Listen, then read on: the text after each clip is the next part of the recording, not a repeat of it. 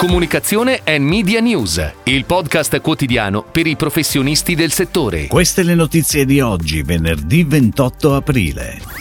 Armando Testa ringrazia e risponde alle critiche per la campagna Italia Open to Meraviglia. Nielsen ha pubblicato il suo Annual Marketing Report. Artica ricette animal friendly con Artefice Group. Nuove entrate nel settore creativo di Media Monks Milano.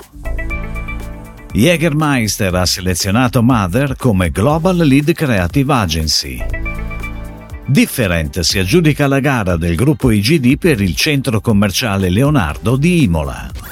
L'Armando Testa ringrazia e Venere con noi. Erano più di 500 anni che non si parlava così tanto di lei, se non è meraviglia questa. Queste sono le parole conclusive della lettera che l'agenzia Armando Testa ha pubblicato sul Corriere della Sera a seguito delle polemiche innescate dalla campagna Italia Open to Meraviglia. Lo ha fatto con ironia, ma è stata anche l'occasione per puntualizzare due aspetti in particolare che hanno sollevato molte critiche. Il primo è che il video video che tutti citano e criticano non è quello ufficiale della campagna, ma solo quello destinato alla presentazione del progetto. Il secondo sottolinea che i 9 milioni di euro dell'investimento previsto da Enit sono destinati alla pianificazione media in tutti i principali mercati mondiali.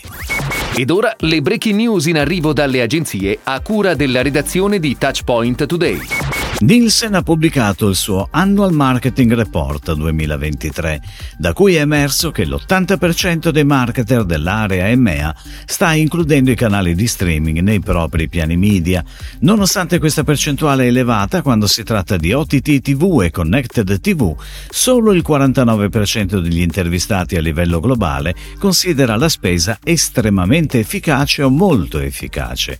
Il quinto rapporto annuale, che ha intervistato quasi 2000 marketer marketer globali nel dicembre 2022 ha anche rilevato che il 67% degli intervistati riconosce in un panorama digital first l'importanza di una misurazione comparabile tra i canali per garantire che si sappia chi sta interagendo con i dispositivi e i canali che veicolano la loro pubblicità. Artefice Group, agenzia associata a una, partecipa al lancio della prima linea plant-based di Artica, con una creatività sorprendente e animal friendly. Quattro ricette surgelate innovative, tutte buonissime, tutte a base di proteine vegetali, quindi molto apprezzate dagli animali, oltre che dai consumatori. Mucca, pollo e maiale diventano i testimonial di linea. Il loro sguardo occhieggia dal packaging, ringraziando per la scelta consapevole e sostenibile fruibile, oltre che squisita.